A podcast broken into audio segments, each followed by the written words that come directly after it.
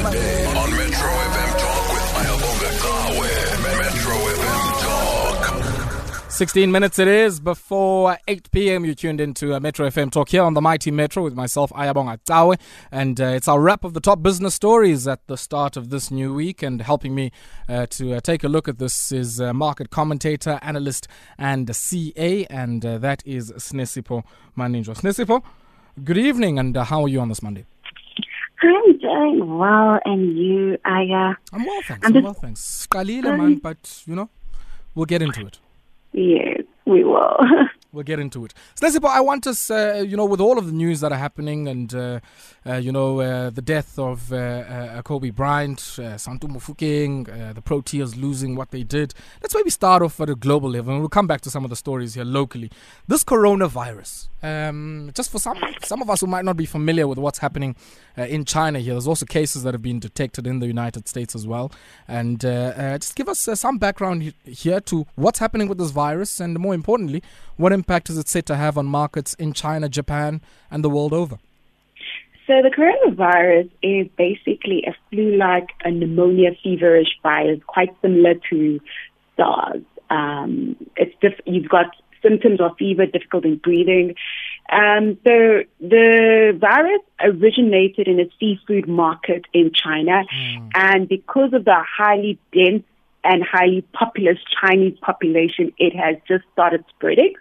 There have been reports in 10 countries, with China, of course, being the largest affected. And now you have reports of uh, the fourth person being diagnosed in the USA. So, what has it done? Due to the infectious nature, it's apparently um, a transfer from person to person, the same way like a flu from person to person, um, person to person. And it, it, it, it, it, it, it the thing is that because it's, it's, it's um, similar to flu-like virus, it's very, it, most people shake it off. That's the problem. It's like, I've just got a common cold. You know, Chinese, they just keep working, keep moving, Sure. keep moving, um, So, keep moving. I mean, just maybe, and uh, this is a stupid one on my end, but the name, I mean, uh, why this specific name? It certainly does, uh, certainly the first time I heard it, uh, made me think of uh, something entirely different to this particular virus. I also thought about the beer. I mean, come on. I'm glad I was not the only one because I was like, I was like looking at, it, I was like coronavirus. Um, Jeez, so- kakhulu as chap. I was like, I was like, you know what? These names usually they shock us, or they just gave it. They gave it the credit. I have no idea why the name, how it derived the name. I'm not going to even pretend to actually know the answer Okay, all right. What impact is this anticipated to have, uh, Sinesipho, on uh, not only Japanese and Chinese markets, but even the global economy? Um, firstly, you need to contain the virus. Actually, that's the, the issue. So what it has done is that it's what it's done is that the fact that it's uh, made uh, blocking traveling. Um, you've got uh, companies like Starbucks saying they're shutting down deliveries in certain parts of China. It, it, it results in a lack of productivity. That's how the virus, because they're trying to find how many people actually have it. And and they they don't have a seem to have a very good hold of it. That's part of the reasons why global economy it literally stops productivity uh, because it it affects uh, consumer spending, traveling, and remember this is Chinese New Year, so it's their December. Oh, It's their December, so it's and, and that's why it's spreading so fast, and that's why it is a very deep. Because if you think about it, it's mm. Chinese New Year. They're yellowing right now, but they can't travel because you know Yeah. of this. this yeah, so it, it, it literally is there. And literally, to even find to, the most interesting thing, which I read in the Financial Times, is that uh, one of the things that the Chinese are doing is, which I think was really, really awesome, to show you how the state is supporting its business through times of strife.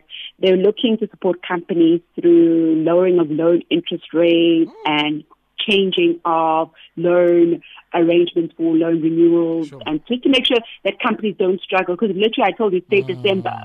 It's late December. So and I think the fact that, you know, in SA we could copy this thinking that, you know, abantu bethu, like, because I honestly think it makes a complete sense because they're understanding that macro issue is affecting productivity Sure, and they're sure. sort of pre-planning for it. And I guess it certainly has some clues for us uh, here at home when it comes to sort of counter-cyclical uh, economic policy, or even responding to a shock. I mean, you know, uh, with the kind of load shedding that we have, surely there should have been some, uh, you know, uh, pact on the part of business and government to say, look, guys, uh, we're willing to give you some, you know, uh, it might be local rates, rebates, or anything of that kind.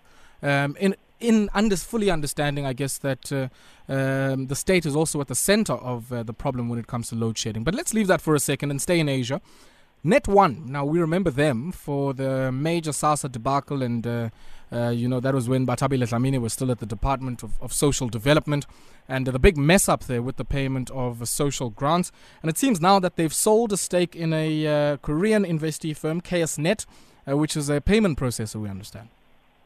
Yes, they've sold it for more than their market cap. So the rationale for selling it is they need the money. Unlocking and value. Huh? Unlocking value, they need the money. A, Mm. they need the money. Because you need to know, let's, let, let's, let's just unpack where Net One is right now. Sure. They've made the horrendous investment in Cell C. That's seeing fire flames. Uh, their payment master, no SASSA tender, that's seeing fire flames. So they've lost about 68% of share price value. So for me, eh, the, the sale, it literally, it was, it was something that was needed to be done because you have to return value to shareholders somehow. Because if you uh, if you unpack, like I said, just look at that. Where is the growth going to come from? Like where, where? And that's the thing. It's just I think you've got Cell C, which you know for a fact because you know we've discussed Cell C. Selfie is going to require another capital call. You don't have any more access to the grants. The, you're no longer able to abuse poor black people anymore. No offense. But eh, so for me, they're sort of, it was one of those things where you have to do because eh, when you sell some of it, because it's a well-performing investment, and the fact that its value was not reflected in the net in the net one share price would tell you that the market doesn't price didn't price it in. Mm, mm, mm. And it's uh, certainly one we're going to watch quite closely here, but uh, it must certainly be a boon for Net One, uh, who, as you say, have uh, found themselves in uh, some challenging times uh, of late. Let's pause there for a second, Sinesipho, and uh, take a brief break. When we come back, uh, I want us to uh, take a look at what's happening at uh, Tongaat and uh, the cooperation here between uh, law enforcement officials and the uh, new board that's come in uh, to Tongaat, and we'll also take a look at what's happening at Kaap Agri. Business, business rap of the day.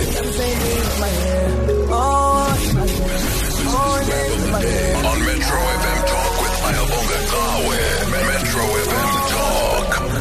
Seven minutes it is before 8 p.m. It's our wrap of the top business stories in the marketplace at the start of this new week. And joining me uh, to uh, help us take a look at some of these stories is Sinesipho Maninjwa, uh, independent uh, market commentator and analyst and uh, CA. And uh, uh, I'm quite interested here in, uh, I guess, the update that's come through from uh, uh, Tongaat. Uh, I think they had their AGM a few days ago. And uh, what do you make of some of the, outcomes here? Uh, one, uh, the uh, cooperation that uh, the uh, chair has indicated that they have with law enforcement officials, but also uh, the big shake-up that's happened at a board level. Ah, okay. So let's start with the first one, the first aspect, which is the cooperation with law enforcement agencies. Yes. Um, for me, it's pretty much match and the matchness. They're not taking ownership of the scandal happening within the company. They sort of passed it on to the regulator. So for me, that sort of indicates that chances are there being decisive action is almost next to nothing. Mm, mm, mm, Pretty much the same thing of Steinhoff. Think about it in Steinhoff. Steinhoff, they got the report. They're fully aware of who did what. But they just said they'll cooperate. They haven't even released a full report as well. Same thing with Tongaat, which is they're keeping it internally. And another thing to remember is that I, for one, am not, I cannot believe in my heart of hearts. I think it's because I've worked in an organization. Mm. Have you ever heard of a CEO or CFO being the one who actually passes journal entries? So to think it's limited to one or two mm. individuals, I, I refuse to believe. Yeah, no, there's no. a lot, there's a lot for me. You sort of like have to, you put two and two together via the noise. There's been a board shake up. Deloitte did an internal cleaning out of that specific audit team. Everyone is sort of covering their own behinds in this mm. and keeping things under wraps because for me, there's, I think, a lot more that is not being said. And a lot of people don't want to take, there's a level of collective responsibilities because for me, it, it goes on to the second action, which is the board shake-up, which is how, how, how much do you care did the board members take when reading the board packs? Uh, are you suggesting, Sinesipho, um, and I want to hear your view on this, uh, when it comes to liability or when it comes to who potentially can be blamed here, that a lot of people are just going to leave, you know, with a just sort of slight slap on the wrist uh, and I think of the auditors here in particular, but I also think of not only the guys who are supposed to exercise oversight here, but even some of those former CEO here. I forget his second surname, Peter, I think is his first name. Uh, former CEO here, and many others uh, who one would assume that's where the buck stops. Uh, they might not be filling out journal entries, uh, but uh, one would think that the chain of accountability ought to end somewhere. Uh, so this speaks to a greater um, company culture issue. That's why I said I, I can, you cannot say it's one or two people. This is a company culture thing. Sure. And for me, you need to clean house completely. There's no one should, everybody, and I do believe the directors should be personally liable. The fact that the company is passing the passing the disciplinary stick to law enforcement agencies, which we know are slow, which are know that this type of work is not really their top priority because they will tell you, right, well, we've got real crimes to deal with. These mm. people just stole money. That's exactly what you will hear. So for me, the, the passing of the disciplinary action to law enforcement agencies speaks to a greater issue and it speaks to a greater company wide issue because I think there are more people involved. It's sort of like if we were to, if the company were to take action themselves, and seek to recover personally, personally to the directors. Ah, what's the likelihood think, of that happening? no, they act, no, no, no, no, no. By the hmm. way, legally they're allowed to. Mm. Right? So legally, uh, they are no, very much. That's the question. no, the for me, for, for me, and, that, and I think that is where shareholder activism needs to move towards. Mm. Is that if the hmm. company won't take action, the question is, what is there to hide? Are you afraid because it's That's exactly what it means is that they don't want to open that kind of worm for me. And that's the thing. It's, you need to take action because uh, if you if you do a comparison to the state-owned entities, Eskom has taken action against its former executives. They haven't just left sure, it to law sure. enforcement agencies. They have gone, they've gone mm. to recoup the money. Transnet has gone to recoup the money from all the likes of regiments, etc. They've gone. That is action. Why can't private companies do the same thing? This we, we actually that's why we've got a template. Huh? It's a template. It's an existing yeah, template, yeah. and for me, it means that there's a greater cultural co- sure. cultural issue that we're not being fully let on. Mm. And I, for one, if anyone wants to see me by saying by saying by saying that I'm saying that there's more, I'm like, it's quite simple. Why aren't you taking action? Sure, sure. And uh, certainly that will be the litmus test of how serious they are about, uh, I guess, changing around uh, the dented and tainted image of Tongaat. Last one here, Sinesipho, Kaap Agri. Now, uh, you're going to have to let, let us in on uh, who exactly Kaap Agri is, but I'm quite interested in this strategy of uh, building a pipeline here of new retail fuel sites, uh, potentially where some of the bigger players won't play, as a part of their growth strategy, and uh, also, I guess, having convenience stores in tow uh, for that. Talk to me about uh, Kaap Agri here, and uh, more importantly, I guess, what margins here they're trying to distill from a, re- a fuel retail strategy with its convenience stores. So, Kaap Agri, for those for those of you who don't know, they are a retail trade. They are a trader. They are a trade, retail and trading agriculture and fuel retail uh, market in Southern Africa. Specifically, uh, literally their tagline, you've got to love it. It's the Mensa Mensa. I love it, actually. Mensa Mensa. yeah, I love okay, it. Okay, I, I love it. People, people. Huh? Yeah, I love it. I love it. I love it. I love it. So Simple. basically, huh? they reach me. so they've got about 200 operating points across 90 cities specifically in the traditional Afrikaans places like Swartland, Boland, Finland, Overberg, Langekloof, Namaqualand. Uh, I'm just saying it from their website. I was looking at it earlier and I'm loving it.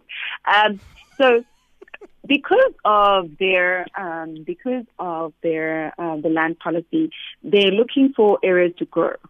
So if you look at where the company they um, they haven't invested in their core agribusiness uh, because they're looking for waiting for legislative certainty regarding the land reform Mm. policy, and also you've got to understand they were quite impacted by the drought the droughts because agri was their main component of their business. They're quite impacted by the drought, and they're looking for new um, for for new um, growth areas. And for me, for retail trading specifically, and the areas they look to operate in, because they already have a fuel trader, so they, they're sort of unlocking the value chain. So it's not just singular, and then adding on different components to boost your profit share. Because as you know, the retail margins on um, on petrol stations are significantly higher than ordinary retail. So from a profitability yes. perspective, so that's what they're looking to do. Um, interesting. Remember, they just listed. Um, so Mm. interesting aspect uh, of their share price is that when they listed, their share price was 40 rand. Uh, it's now come down quite significantly, which proves that um, you know them going public was a sort of a capital drive, but they seem to have not been found a home in the market, and I think it has to do with more the markets not understanding their business, and also them not you know, they're not, you know, it's a, it's a different, um, you know, it's a different market because they, they used to being, because their shareholders are a specific, you know, category of uh, uh, shareholder, investor. And I want to make you laugh.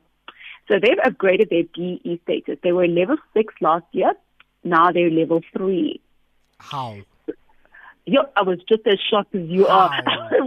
I was just as shocked as you are. Do you know? I mean, that makes them better than Shoprite. I know. I was so, sh- dude. I was so shocked. I was So, so here's the thing. Stacey. but Here's the other thing for me, which is really, really quite interesting about these guys, because you know, if if you sort of have the role that they have in the value chain, um, what what does BE look like? What uh, how do you notch it up? Because I'm certainly not seeing any Tepo or uh, Sinesipho. I'm seeing a Helgard, Muller, and Smith on their non-execs, no Daniel, and even in their management team, I'm certainly not seeing any Melon in this. So, uh, what what other options are open to you uh, to really improve your Ah. scorecard here? Oh, do you know that they have a program for developing farmers? Oh, okay. Supply enterprise development. BE points are higher than ownership, friend. Yabona. Uh, Oh, Yabona. And they also remember they also provide financing. So, and you also remember where they operate. Colored people are defined as black people. But they are. Yabona. Yeah, Even they though they are. Ah, ah, say Taranga, you mean lo politic? We don't, I know, I know. I was like, when I was going, no, when I was going through the website, I was literally having, Yeah. that's why I even did with the tagline. I had like an awesome time going through there. Like, literally, it's up ugly. So that's 1912. Huh?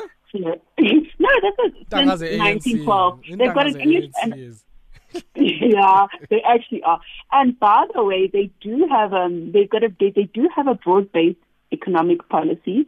Um, yeah, they also have a farm worker and BE trust. So just in case you want to know how they're getting, how do they move to level three contributor, you want to know. Ah, if you would like to. For now, Masincome. But Sinesipho, always a pleasure catching up with you. And uh, I guess for many of our listeners, uh, you might see somewhere soon close to you an Agrimark or Liquor Mark or Pakmark or Vestgran or Express Mark or even, as we've been talking about, the fuel company. But we're going to have to leave it there. That's the story of Kaap Agri.